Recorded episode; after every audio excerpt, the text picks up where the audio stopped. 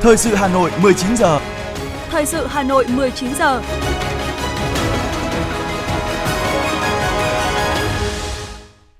Võ Nam Thu Thảo xin kính chào quý vị và các bạn. Bây giờ là chương trình thời sự của Đài Phát thanh Truyền hình Hà Nội. Chương trình tối nay, thứ sáu ngày mùng 3 tháng 2 có những nội dung chính sau đây. Lãnh đạo Đảng, Nhà nước, thành phố viếng lăng Chủ tịch Hồ Chí Minh nhân kỷ niệm 93 năm ngày thành lập Đảng Cộng sản Việt Nam. Thủ tướng Phạm Minh Chính chủ trì phiên họp thứ 3 Ban chỉ đạo cải cách hành chính của chính phủ. Bí thư Thành ủy Đinh Tiến Dũng kiểm tra, giám sát các quận huyện có đường vành đai 4, vùng thủ đô đi qua địa bàn. Lễ giao nhận quân năm 2023 của thành phố Hà Nội sẽ diễn ra vào lúc 8 giờ ngày 6 tháng 2. Phần tin thế giới có những sự kiện nổi bật. Trung Quốc nối lại hoàn toàn hoạt động đi lại với Hồng Kông, Macau, Trung Quốc. Năm 2023 được dự báo sẽ nóng hơn năm 2022. Sau đây là nội dung chi tiết. Thưa quý vị và các bạn, nhân kỷ niệm 93 năm ngày thành lập Đảng Cộng sản Việt Nam, sáng nay, đoàn đại biểu lãnh đạo Đảng, Nhà nước đã đặt vòng hoa vào lăng viếng Chủ tịch Hồ Chí Minh. Tham gia đoàn có Thủ tướng Chính phủ Phạm Minh Chính, Chủ tịch Quốc hội Vương Đình Huệ, Thường trực Ban Bí thư Võ Văn Thưởng, các đồng chí nguyên lãnh đạo Đảng, Nhà nước cùng các ủy viên Bộ Chính trị, Bí thư Trung ương Đảng, lãnh đạo các ban, bộ ngành, đoàn thể Trung ương. Đại biểu thành phố Hà Nội tham dự có Bí thư Thành ủy Đinh Tiến Dũng, Chủ tịch Ủy ban nhân dân thành phố Trần Sĩ Thanh. Trong không khí trang nghiêm xúc động, các đồng chí lãnh đạo, nguyên lãnh đạo Đảng, Nhà nước đã tưởng nhớ và bày tỏ lòng biết ơn công lao to lớn của Chủ tịch Hồ Chí Minh, lãnh tụ thiên tài của Đảng và nhân dân ta, người thầy vĩ đại của cách mạng Việt Nam, anh hùng giải phóng dân tộc, danh nhân văn hóa thế giới, người đã hiến dâng trọn cuộc đời mình cho độc lập của Tổ quốc và tự do hạnh phúc của nhân dân. Tự hào về Đảng Quang Vinh, Chủ tịch Hồ Chí Minh vĩ đại, mỗi cán bộ đảng viên và nhân dân càng thấy rõ hơn trách nhiệm của mình, nguyện một lòng đi theo Đảng, xây dựng Đảng và hệ thống chính trị ngày càng trong sạch vững mạnh, tiếp tục lãnh đạo nhân dân ta đẩy mạnh sự nghiệp công nghiệp hóa, hiện đại hóa đất nước, hội nhập quốc tế, kiên định mục tiêu độc lập dân tộc gắn liền với chủ nghĩa xã hội quyết tâm với ý chí khát vọng xây dựng nước Việt Nam hùng cường, dân giàu, nước mạnh, dân chủ, công bằng, văn minh. Tiếp đó, đoàn đại biểu lãnh đạo Đảng, Nhà nước và thành phố Hà Nội đã đặt vòng hoa dâng hương tưởng niệm các anh hùng liệt sĩ, những người con ưu tú của dân tộc đã không tiếc máu xương, dũng cảm chiến đấu, hy sinh vì sự nghiệp đấu tranh giải phóng dân tộc, xây dựng và bảo vệ Tổ quốc. Thưa quý vị thính giả, Chủ tịch Hồ Chí Minh là người sáng lập, rèn luyện và lãnh đạo Đảng Cộng sản Việt Nam. Mối quan tâm lớn nhất, sâu sắc nhất trong suốt cuộc đời hoạt động cách mạng của người là xây dựng Đảng cầm quyền trong sạch vững mạnh kỷ niệm 93 năm ngày thành lập Đảng Cộng sản Việt Nam, lời căn dặn của người đến nay vẫn còn nóng hổi tính thời sự. Đảng ta đã và đang tiếp tục đẩy mạnh công cuộc xây dựng chỉnh đốn Đảng trong điều kiện hoàn cảnh mới. Mời quý vị và các bạn nghe bài viết của phóng viên Quang Hưng. Trong các kỳ đại hội Đảng lần thứ 11, 12 và 13, Ban chấp hành Trung ương Đảng đều dành riêng một nghị quyết lấy tên là Nghị quyết Trung ương 4, nói về xây dựng chỉnh đốn Đảng. Nếu như Nghị quyết Trung ương 4 khóa 11 mới chỉ tập trung bàn và ra nghị quyết một số vấn đề cấp bách về xây dựng Đảng, thì đến nghị quyết Trung ương 4 khóa 13, Đảng nhấn mạnh tiếp tục xây dựng chỉnh đốn Đảng toàn diện. Đây tiếp tục là sự khẳng định vai trò to lớn của nhiệm vụ xây dựng Đảng. Và số 4, tên của các nghị quyết như một lời nhắc nhở mỗi cán bộ đảng viên, tổ chức đảng, nhất là người đứng đầu, cán bộ lãnh đạo quản lý các cấp luôn tiên phong, gương mẫu, tự giác, tự soi, tự sửa, tự phê bình, khắc phục sửa chữa những hạn chế, sai lầm, khuyết điểm để hoàn thiện bản thân, xứng đáng với danh hiệu đầy tớ của nhân dân. Mỗi cán bộ đảng viên cần quán triệt tinh thần của Tổng Bí thư Nguyễn Phú Trọng là danh dự mới là điều thiêng liêng, cao quý nhất của con người để phấn đấu, rèn luyện, chống những biểu hiện tự diễn biến, tự chuyển hóa. Xây dựng trình đốn đảng là công việc xây dựng tổ chức, xây dựng con người là công tác con người. Mỗi cán bộ đảng viên, trước hết là cán bộ lãnh đạo quản lý các cấp, đặc biệt là người đứng đầu, người chủ trì, phải gương mẫu tự giác làm trước, nghiêm túc tự phê bình, kiểm điểm, tự soi lại mình, đơn vị mình, gia đình mình. Cái gì tốt thì phát huy, cái gì khiếm khuyết thì tự điều chỉnh, cái gì xấu thì tự gột rửa, tự sửa mình. Mọi cán bộ đảng viên đều phải làm như vậy chứ không phải chỉ đứng ngoài mà phán, hoặc là chờ xem, coi như mình vô can. Việc kiểm điểm tự phê bình và phê bình cần được chuẩn bị thật chu đáo, chỉ đạo tỉ mỉ, chặt chẽ, tiến hành nghiêm túc, thận trọng, làm đến đâu chắc đến đó. Có thể nói, xây dựng chỉnh đốn đảng là hai mặt của vấn đề trong một cơ thể sống của đảng. Là nội dung quan trọng, quyết định luôn được đảng ta quan tâm hàng đầu với những quy định ngày càng đầy đủ và chặt chẽ. Việc Ban chỉ đạo phòng chống tham nhũng Trung ương với người đứng đầu là Tổng Bí thư Nguyễn Phú Trọng năm vừa qua chỉ đạo đấu tranh và xử lý một số vụ án lớn, nghiêm trọng như vụ Việt Á, FLC, Cục lãnh sự Bộ Ngoại giao. Đây là công việc rất khó khăn, phức tạp, nhạy cảm, nhưng nhờ có sự chuẩn bị chu đáo, kỹ lưỡng, khách quan, thống nhất cao, được dư luận đồng tình ủng hộ. Với Đảng bộ thành phố Hà Nội, năm 2022, toàn Đảng bộ vẫn còn 39 tổ chức Đảng diện ban chỉ đạo thành phố phải theo dõi, cần phải củng cố. Kết thúc năm đã củng cố được 28 trên 39 tổ chức cơ sở Đảng. Ủy ban kiểm tra các cấp qua kiểm tra đã kết luận 65 tổ chức Đảng và 196 đảng viên có vi phạm và phải thi hành kỷ luật 11 tổ chức Đảng và 13 đảng viên. Việc làm này, theo như trưởng ban tổ chức Thành ủy Hà Nội Vũ Đức Bảo, đã thể hiện tinh thần quyết liệt, mạnh mẽ trong việc xử lý những cán bộ sai phạm, tha hóa, biến chất, kịp thời thay thế những cán bộ không còn đủ năng lực, uy tín. Việc sàng lọc đưa đảng viên ra khỏi đảng là yêu cầu tất yếu trong tình hiện nay. Và trong quy định 09 thì cũng nêu rất rõ những cái tiêu chí để sàng lọc đảng viên. Và từ chiêu đó thì có từng bước trong việc giúp đỡ tạo điều kiện tuyên truyền để đảng viên tiến bộ và tất cả những cái quy trình đó nếu đảng viên không chấp hành thì sẽ có quyền xử lý. Và kiên quyết đưa ra khỏi đảng những đảng viên hiện nay vi phạm, không chấp hành cái điều lệ của đảng và không nghiêm túc thực hiện vai trò của đảng viên, không gương mẫu. Trong phát biểu chỉ đạo mới đây của ủy viên bộ chính trị, bí thư thành ủy hà nội đinh tiến dũng đã khẳng định, trong sự phát triển đi lên của thủ đô, vai trò lãnh đạo, chỉ đạo của đảng bộ thành phố, tinh thần tiên phong gương mẫu của các cấp ủy, tổ chức đảng, cán bộ đảng viên có tính quyết định Thành ủy Hà Nội đã ban hành quy định số 09 về quản lý đảng viên, ra soát, sàng lọc, kịp thời đưa những đảng viên không còn đủ tư cách ra khỏi đảng thuộc Đảng bộ thành phố Hà Nội. Bí thư Thành ủy Hà Nội Đinh Tiến Dũng nhấn mạnh: Mỗi đồng chí cán bộ chủ chốt các cấp của thành phố phải gương mẫu, phải đi đầu bắt tay vào hành động ngay từ đầu năm một cách tâm huyết, trách nhiệm, đam mê với công việc và thể hiện một tinh thần tình yêu dành cho thủ đô. Trong quá trình triển khai nhiệm vụ thì các cấp các ngành phải nhận thức ờ, đầy đủ, thực hiện đúng nguyên tắc, lấy dân làm gốc, có sự đồng hành của nhân dân. Một mùa xuân mới Quý Mão 2023 đã về trên đất nước ta với biết bao hẹn ước tốt đẹp đang chờ đợi chúng ta. Với bản lĩnh chính trị được thử thách rèn luyện qua 93 mùa xuân, với sức sáng tạo luôn tươi mới như chồi non lộc biếc, chúng ta có niềm tin mãnh liệt là Đảng ta sẽ lãnh đạo đất nước vượt qua muôn vàn thử thách, chèo lái con thuyền cách mạng Việt Nam đến bờ vinh quang. Tin Đảng, theo Đảng, nhất định chúng ta sẽ gặt hái được nhiều thành công trong thời gian tới. Thưa quý vị và các bạn, thực hiện học tập và làm theo tư tưởng đạo đức phong cách Hồ Chí Minh, xây dựng Đảng trong sạch vững mạnh, thời gian tới, Đảng bộ Hà Nội sẽ đẩy mạnh toàn diện đồng bộ công cuộc đổi mới nhằm thực hiện thắng lợi mục tiêu xây dựng thủ đô ngày càng giàu đẹp, văn minh, hiện đại. Công tác xây dựng Đảng bộ trong sạch vững mạnh về chính trị, tư tưởng được các cấp ủy Đảng của Đảng bộ thành phố Hà Nội đặc biệt quan tâm, tạo động lực, sức mạnh để Đảng bộ, quân và dân thủ đô đứng lên tiến hành cuộc khởi nghĩa tháng 8 năm 1945, tiến hành cuộc kháng chiến chống thực dân Pháp, đế quốc Mỹ, làm nên kỳ tích Điện Biên Phủ trên không cùng dân tộc giải phóng miền Nam thống nhất đất nước. Trong quá trình phát triển, thủ đô có nhiều lần điều chỉnh mở rộng địa giới hành chính thủ đô, vấn đề đoàn kết trong đảng bộ được đặt lên hàng đầu với phương châm đoàn kết, hợp tác, trách nhiệm để nhanh chóng ổn định và phát triển. Đảng bộ Hà Nội chú trọng giả soát, kiện toàn, hoàn thiện mô hình tổ chức, chức năng nhiệm vụ và phương thức hoạt động của các loại hình tổ chức cơ sở đảng và các đảng bộ trực thuộc thành ủy.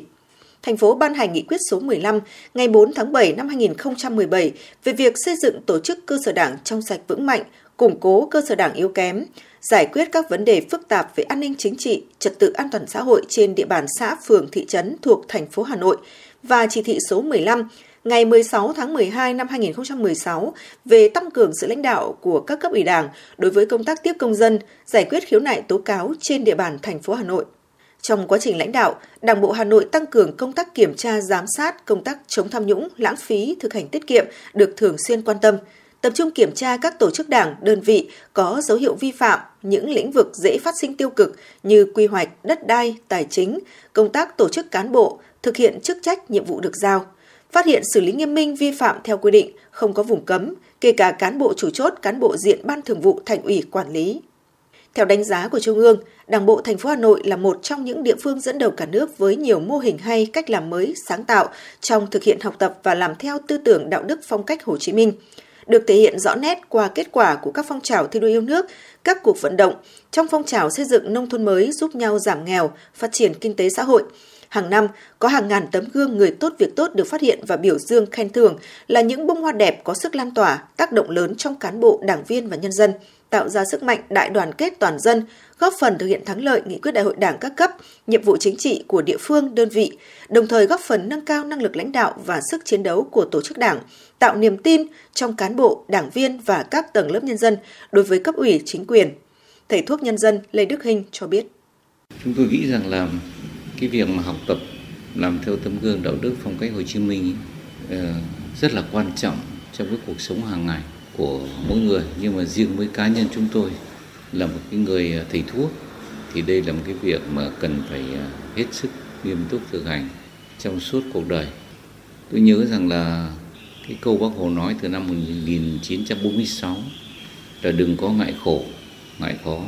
phải lau mình vào những chỗ bẩn nhất để làm cho sạch, phải dấn thân vào những chỗ đau khổ để làm dịu nỗi bớt đau khổ. Không được thách dịch ban đơn mà người thầy thuốc phải thương yêu bệnh nhân luôn luôn phải dịu dàng an ủi khiêm tốn trong công việc của mình. Đây là những điều bác hồ đã dạy. Và những cái câu nói đó là chúng tôi lúc nào ghi nhớ từ thực tiễn công tác xây dựng Đảng của Đảng bộ thành phố Hà Nội rút ra năm kinh nghiệm, đó là Đảng bộ Hà Nội luôn kiên định về bản lĩnh chính trị, tin tưởng tuyệt đối vào nền tảng tư tưởng của Đảng, quan điểm đường lối chủ trương của Đảng, chính sách pháp luật của nhà nước, vận dụng sáng tạo vào thực tiễn của thủ đô. Quan tâm chăm lo xây dựng Đảng trong sạch vững mạnh, nhân tố quyết định sự phát triển vững chắc của thủ đô Hà Nội, Bí thư Thành ủy Đinh Tiến Dũng cho biết. Tự hào với truyền thống vẻ vang của Đảng và nhân dân thủ đô, phát huy những kết quả to lớn mà thành phố đạt được trong những năm qua, nỗ lực vượt qua khó khăn và thách thức, Đảng bộ, chính quyền, quân và dân thủ đô quyết tâm thực hiện thắng lợi nghị quyết đại hội lần thứ 13 của Đảng, nghị quyết đại hội lần thứ 17 của Đảng bộ thành phố, nêu cao trách nhiệm, nêu gương trong học tập và làm theo tư tưởng đạo đức phong cách Hồ Chí Minh, góp phần hiện thực hóa mong ước của Bác Hồ kính yêu đối với sự nghiệp xây dựng thủ đô của chúng ta ngày càng giàu đẹp, văn minh và hiện đại. Thời gian tới, Đảng bộ Hà Nội tiếp tục tập trung thực hiện nghị quyết đại hội 17 Đảng bộ thành phố Hà Nội, tiếp tục tạo sự chuyển biến mạnh mẽ về công tác xây dựng chỉnh đốn Đảng, xây dựng hệ thống chính trị thực sự trong sạch vững mạnh, tiêu biểu, bộ máy tinh gọn, hoạt động hiệu lực hiệu quả, đẩy mạnh học tập và làm theo tư tưởng đạo đức phong cách Hồ Chí Minh, nâng cao năng lực, tính tiên phong gương mẫu của đội ngũ cán bộ đảng viên, trước hết là cán bộ lãnh đạo, quản lý và người đứng đầu, chủ động đấu tranh bảo vệ nền tảng tư tưởng của Đảng, kiên quyết phòng chống, ngăn chặn, đẩy lùi suy thoái về tư tưởng chính trị, đạo đức, lối sống, biểu hiện tự diễn biến, tự chuyển hóa trong nội bộ. Đẩy mạnh phòng chống tham nhũng, thực hành tiết kiệm chống lãng phí, củng cố và tăng cường niềm tin của nhân dân đối với Đảng bộ, xây dựng Đảng và hệ thống chính trị trong sạch vững mạnh, đẩy mạnh toàn diện, đồng bộ công cuộc đổi mới nhằm thực hiện thắng lợi mục tiêu xây dựng thủ đô ngày càng giàu đẹp, văn minh, hiện đại.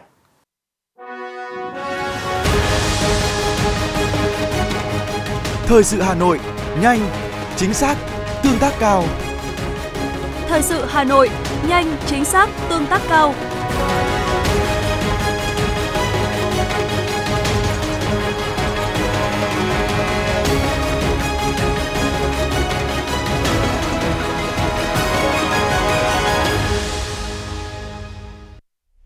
Những sự kiện nổi bật diễn ra trong ngày sẽ tiếp nối chương trình. Chiều nay, Thủ tướng Phạm Minh Chính, trưởng ban chỉ đạo cải cách hành chính của chính phủ, chủ trì phiên họp thứ ba của ban chỉ đạo. Phát biểu khai mạc, Thủ tướng Phạm Minh Chính nêu rõ, năm 2023, xin lỗi quý vị, năm 2022 và một tháng đầu của năm 2023 trong thành công chung của cả nước có sự đóng góp tích cực hiệu quả của công tác cải cách hành chính. Thời gian phiên họp có hạn, nội dung nhiều, yêu cầu cao, Thủ tướng đề nghị các đại biểu nêu cao tinh thần trách nhiệm, phát biểu ngắn gọn, đi thẳng vào vấn đề, đúng trọng tâm trọng điểm, đánh giá làm rõ những kết quả đạt được, những tồn tại hạn chế trong triển khai nội dung, nhiệm vụ trong kế hoạch hoạt động của ban chỉ đạo và của từng thành viên ban chỉ đạo chỉ ra nguyên nhân và bài học kinh nghiệm, đề ra mục tiêu, nhiệm vụ, giải pháp cụ thể để triển khai thực hiện tốt kế hoạch hoạt động của năm 2023 và thời gian tới, tạo chuyển biến về nhận thức hành động, có sản phẩm với hiệu quả cụ thể, đo lường được từ đó tạo thuận lợi nhất, giảm chi phí cho người dân và doanh nghiệp, giảm giá thành, tăng sức cạnh tranh của hàng hóa, doanh nghiệp, nền kinh tế,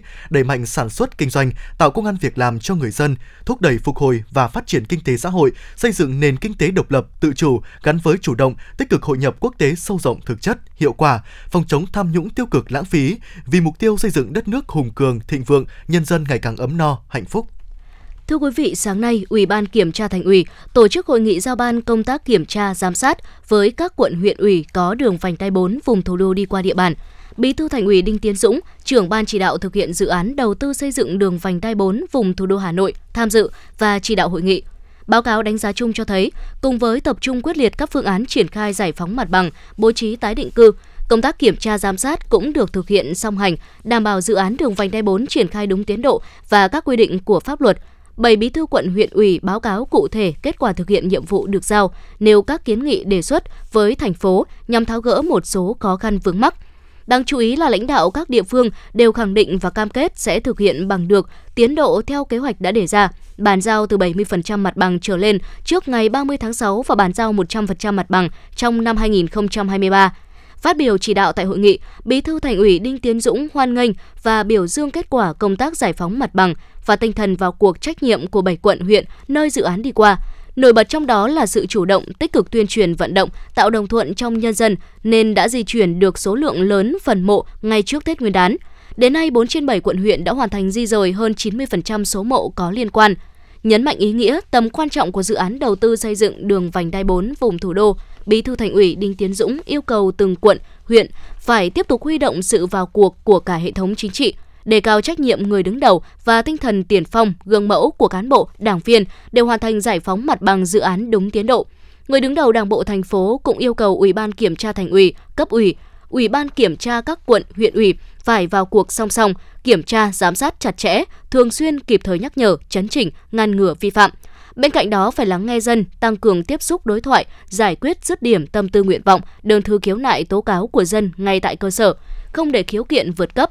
Bí thư Thành ủy Đinh Tiến Dũng đề nghị các sở ngành ngoài cố gắng hơn trong thực hiện nhiệm vụ dự án vành đai 4, cần phải đơn giản hóa thủ tục hành chính, chú ý phối hợp tốt, đảm bảo trên dưới đồng lòng, dọc ngang thông suốt, Đồng thời mong muốn lãnh đạo 7 quận huyện xác định rõ, triển khai thực hiện dự án vành đai 4 là nhiệm vụ trọng tâm của trọng tâm trong thời gian tới và đã hứa là phải làm được. Chiều nay giám sát thực trạng chung cư cũ trên địa bàn các quận Ba Đình, Đống Đa, Bí thư Thành ủy Đinh Tiến Dũng yêu cầu Ban cán sự Đảng Ủy ban nhân dân thành phố chỉ đạo triển khai sớm công tác cải tạo xây mới trên tinh thần đảm bảo hài hòa lợi ích của người dân, doanh nghiệp và cả nước Bí thư Thành ủy và đoàn công tác thành phố đã kiểm tra thực tế tại đơn nguyên 3, nhà C8, khu tập thể Giảng Võ, quận Ba Đình, nhà B3, B4, khu tập thể Khương Thượng, quận Đống Đa và nhà C5, khu tập thể Trung Tự. Đây đều là những chung cư đã được xây dựng từ lâu, hiện xuống cấp nghiêm trọng và được thành phố đưa vào kế hoạch cải tạo trong đợt 1 với các mốc tiến độ cụ thể di rời hộ dân khỏi nhà nguy hiểm cấp D hoàn thành chậm nhất trong quý 1, khảo sát hiện trạng, kiểm định, lập quy hoạch chậm nhất trong quý 2, lựa chọn chủ đầu tư dự án trong quý 3. Trao đổi với lãnh đạo cơ sở và các hộ dân, Bí thư Thành ủy Đinh Tiến Dũng khẳng định cải tạo xây dựng lại chung cư cũ là nhiệm vụ quan trọng cấp thiết của thành phố trong lộ trình xây dựng đô thị văn minh hiện đại, đồng thời góp phần đảm bảo an toàn tính mạng và tài sản, ổn định đời sống cho nhân dân. Thành ủy Hà Nội đã ban hành quyết định thành lập ban chỉ đạo cải tạo chung cư cũ trên địa bàn cho thấy sự quyết tâm chính trị cao của thành phố trong công tác này.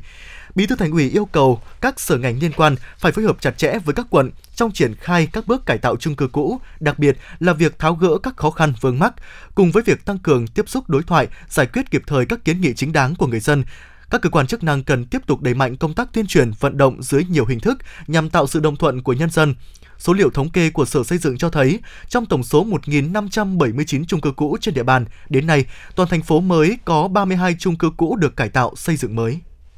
Thưa quý vị, huyện Ba Vì và thị xã Sơn Tây cần tiếp tục tập trung hoàn thành công tác giải phóng mặt bằng và phối hợp tốt với chủ đầu tư, đơn vị thi công đảm bảo hoàn thiện tiến độ dự án công trình tiếp nước, cải tạo khôi phục sông Tích. Đó là ý kiến chỉ đạo của Phó Chủ tịch Ủy ban nhân dân thành phố Hà Nội Nguyễn Mạnh Quyền tại buổi kiểm tra và làm việc với huyện Ba Vì và thị xã Sơn Tây trong sáng nay trực tiếp kiểm tra các hạng mục dự án tiếp nước, cải tạo khôi phục sông Tích, Phó Chủ tịch Ủy ban nhân dân thành phố Hà Nội đã đánh giá cao nỗ lực của đơn vị thi công trong thời gian vừa qua, nhất là việc đảm bảo tiến độ mục tiêu thông dòng vào những ngày cuối năm 2022 vừa qua. Đến nay, công trình đã triển khai hoàn thiện được trên 80% khối lượng giai đoạn 1. Trao đổi với đại diện chủ đầu tư và nhà thầu thi công, Phó Chủ tịch Ủy ban nhân dân thành phố Hà Nội yêu cầu chủ đầu tư cần phối hợp với đơn vị chức năng và địa phương khẩn trương triển khai đảm bảo đúng tiến độ, phấn đấu hoàn thành các hạng mục dự án năm 2023. Trong quá trình thi công, các đơn vị chức năng phải phối hợp chặt chẽ với nhà thầu, xử lý kịp thời các phát sinh cụ thể tại hiện trường. Trong quá trình triển khai, phải đảm bảo an toàn, đúng yêu cầu thiết kế và giao thông đi lại cho bà con. Hôm nay, Công an thành phố Hà Nội cho biết nhằm khích lệ động viên các tân binh trước ngày lên đường nhập ngũ làm nhiệm vụ xây dựng bảo vệ Tổ quốc những ngày qua, Công an các đơn vị thuộc Công an thành phố Hà Nội đã phối hợp với Ban Chỉ huy quân sự địa phương tổ chức gặp mặt giao lưu, cấp phát quân trang cho các thanh niên chuẩn bị nhập ngũ năm 2023. Theo đó, quận Tây Hồ có 14 nam thanh niên, huyện Ba Vì có 36 nam thanh niên, huyện Quốc Oai có 37 nam thanh niên, quận Hà Đông có 27 nam thanh niên tham gia nghĩa vụ công an nhân dân năm 2023. Tại buổi gặp mặt giao lưu, các tân binh đã được nghe về lịch sử truyền thống hào hùng của công an nhân dân Việt Nam trong đấu tranh gìn giữ an ninh quốc gia, trật tự an toàn xã hội, qua đó tạo nên không khí hào hứng phấn khởi cho các tân binh chuẩn bị lên đường nhập ngũ. Cũng trong sáng nay, tại di tích quốc gia đặc biệt đền Hát Môn, đền thờ Hai Bà Trưng, huyện Phúc Thọ, tổ chức lễ báo công, gặp mặt 182 tân binh chuẩn bị lên đường nhập ngũ và thực hiện nghĩa vụ tham gia công an nhân dân năm 2023. Trong đó có 150 tân binh chuẩn bị lên đường nhập ngũ, thực hiện nghĩa vụ quân sự và 32 tân binh thực hiện nghĩa vụ tham gia công an nhân dân. Tiếp bước truyền thống quê hương Phúc Thọ anh hùng, mỗi năm hàng trăm thanh niên ưu tú của huyện đã hăng hái lên đường nhập ngũ thực hiện nghĩa vụ thiêng liêng của tuổi trẻ đối với quê hương đất nước. Trong số đó có nhiều thanh niên tình nguyện viết đơn lên đường nhập ngũ. Năm nay, huyện Phúc Thọ có 112 thanh niên tình nguyện đăng ký nhập ngũ đã được huyện tuyên dương khen thưởng. Sáng cùng ngày, huyện ủy, hội đồng nhân dân, ủy ban nhân dân, Mặt trận Tổ quốc Việt Nam, huyện Hoài Đức tổ chức gặp mặt động viên các thanh niên chuẩn bị lên đường nhập ngũ và quân nhân xuất ngũ tiêu biểu năm 2023. Để tiếp thêm động lực cho thanh niên chuẩn bị lên đường nhập ngũ năm 2023, cấp ủy chính quyền, các ban ngành đoàn thể địa phương huyện Hoài Đức đã tổ chức nhiều hoạt động ý nghĩa thiết thực nhằm cổ vũ khích lệ thanh niên phấn khởi lên đường nhập ngũ. Tại hội nghị gặp mặt, Ban Chỉ huy quân sự huyện Hoài Đức đã báo cáo kết quả công tác tuyển chọn và gọi công dân nhập ngũ, ngày công bố quyết định tặng sổ tiết kiệm cho công dân nhập ngũ và tham gia nghĩa vụ công an nhân dân năm 2023.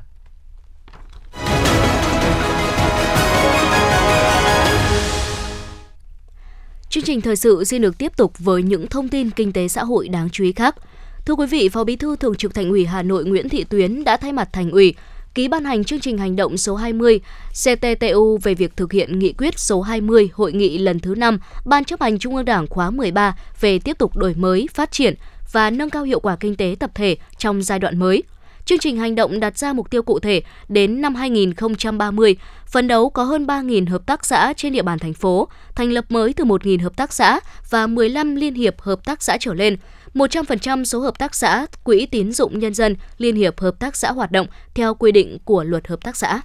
Tranh thủ thời tiết thuận lợi, nông dân thủ đô xuống đồng lấy nước làm đất được 21.636 ha, gieo cấy 1.927 ha lúa vụ xuân. Địa phương có nhiều diện tích đã gieo cấy là huyện Ứng Hòa với 673 ha, huyện Ba Vì 525 ha, thị xã Sơn Tây 334,98 ha. Đến nay, nông dân các địa phương đã tổ chức cấy được hơn 2.000 ha, bằng khoảng 2,4% so với kế hoạch.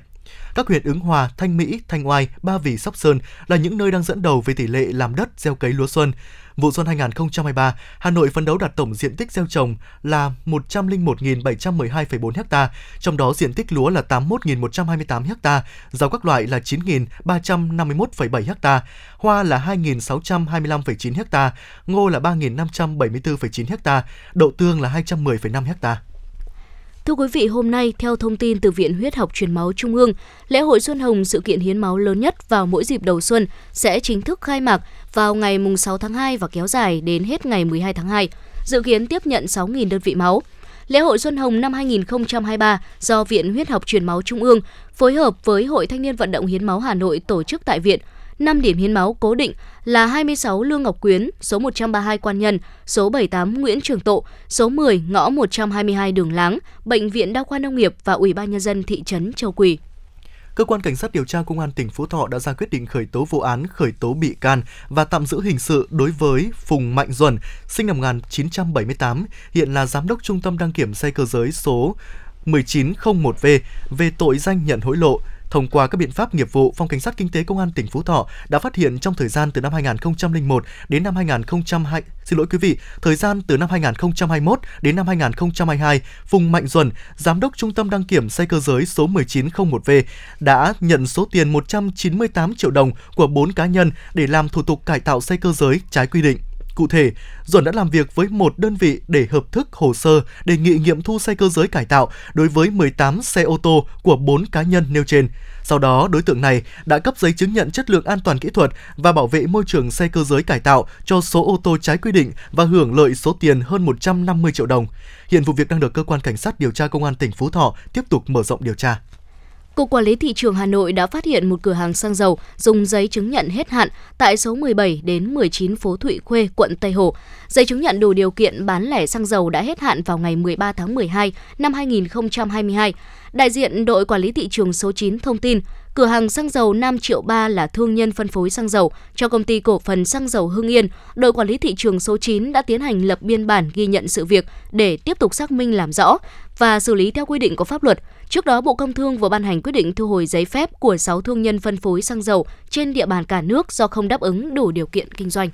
Sau hai vụ tai nạn đường sắt xảy ra liên tiếp những ngày đầu năm mới qua địa phận các huyện Thường Tín, Thanh Trì, Hà Nội, Bộ Giao thông Vận tải yêu cầu Cục Đường sắt Việt Nam báo cáo chi tiết, làm rõ nguyên nhân trách nhiệm, xử lý nghiêm tổ chức cá nhân để xảy ra tai nạn và có phương án bảo đảm an toàn ngay tại các vị trí lối mở qua đường sắt trên toàn mạng lưới, kiểm tra quy trình an toàn chạy tàu. Quan điểm của lãnh đạo huyện Thường Tín là sẽ phải đóng tất cả các lối đi chỉ phục vụ cho một vài hộ dân, nhất là các hộ dân vi phạm đất dọc đường sắt tự mở lối qua đường sắt. Tuy nhiên, đối với các lối đi tồn tại do lịch sử, lối vào các trung tâm dân cư, trung tâm xã, liên huyện chưa thể xóa bỏ được và cần có giải pháp cảnh giới hoặc nâng cấp thành đường ngang cảnh báo tự động. Đối với các lối đi liên xã, liên huyện, huyện Thường Tín sẽ giả soát để xác định loại phương tiện, tải trọng phương tiện được phép đi qua để cắm biển báo, biển hạn chế, rào thu hẹp các lối quá rộng chỉ cho người dân qua, không cho phương tiện qua.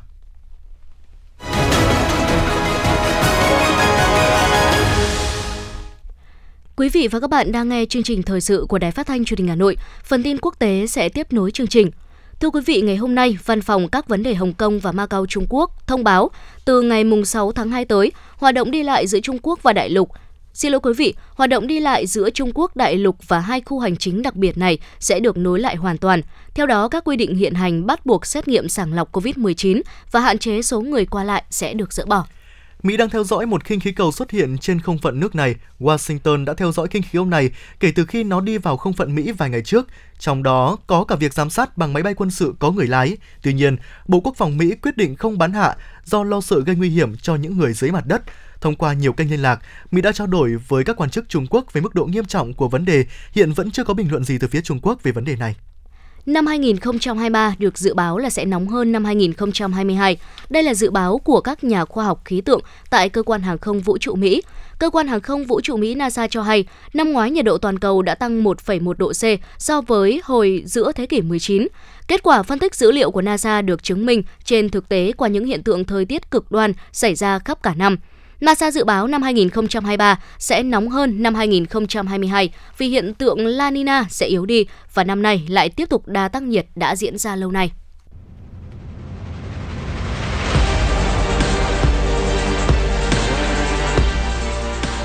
Bản tin thể thao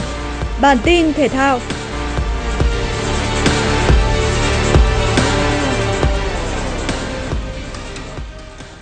Câu lạc bộ Hoàng Anh Gia Lai sẽ gửi đơn lên Tòa án Nhân dân quận Nam Từ Liêm, nơi VPF làm trụ sở để khởi kiện vụ việc độc quyền quảng bá thương hiệu tại V-League.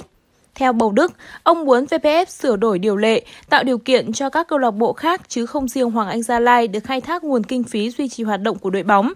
Trong công văn gửi đến các cơ quan quản lý, câu lạc bộ Hoàng Anh Gia Lai khẳng định quy định về tài trợ độc quyền của VBF trong điều lệ giải bóng đá vô địch quốc gia 2023 hoàn toàn trái với quy định về việc tài trợ tại điều 66 của quy chế bóng đá chuyên nghiệp sửa đổi bổ sung năm 2023. Ngoài ra, quy định độc quyền của VBF trong điều lệ V-League 2023 còn vi phạm điều cấm quy định tại khoản 2 điều 8 Luật Cạnh tranh số 23 2018 QH 14 Cụ thể, các hành vi bị nghiêm cấm có liên quan đến cạnh tranh gồm việc tổ chức cá nhân cung cấp thông tin, vận động, kêu gọi, ép buộc hoặc tổ chức để doanh nghiệp thực hiện hành vi hạn chế cạnh tranh, cạnh tranh không lành mạnh.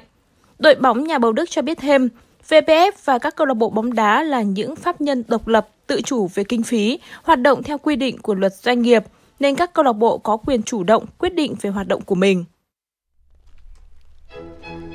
Dự báo thời tiết, Đài khí tượng thủy văn khu vực đồng bằng Bắc Bộ cho biết, thời tiết Hà Nội ngày mai khu vực Hà Nội nhiều mây có mưa nhỏ, sương mù nhẹ dài rác, gió đông cấp 2, nhiệt độ dao động từ 18 đến 23 độ C.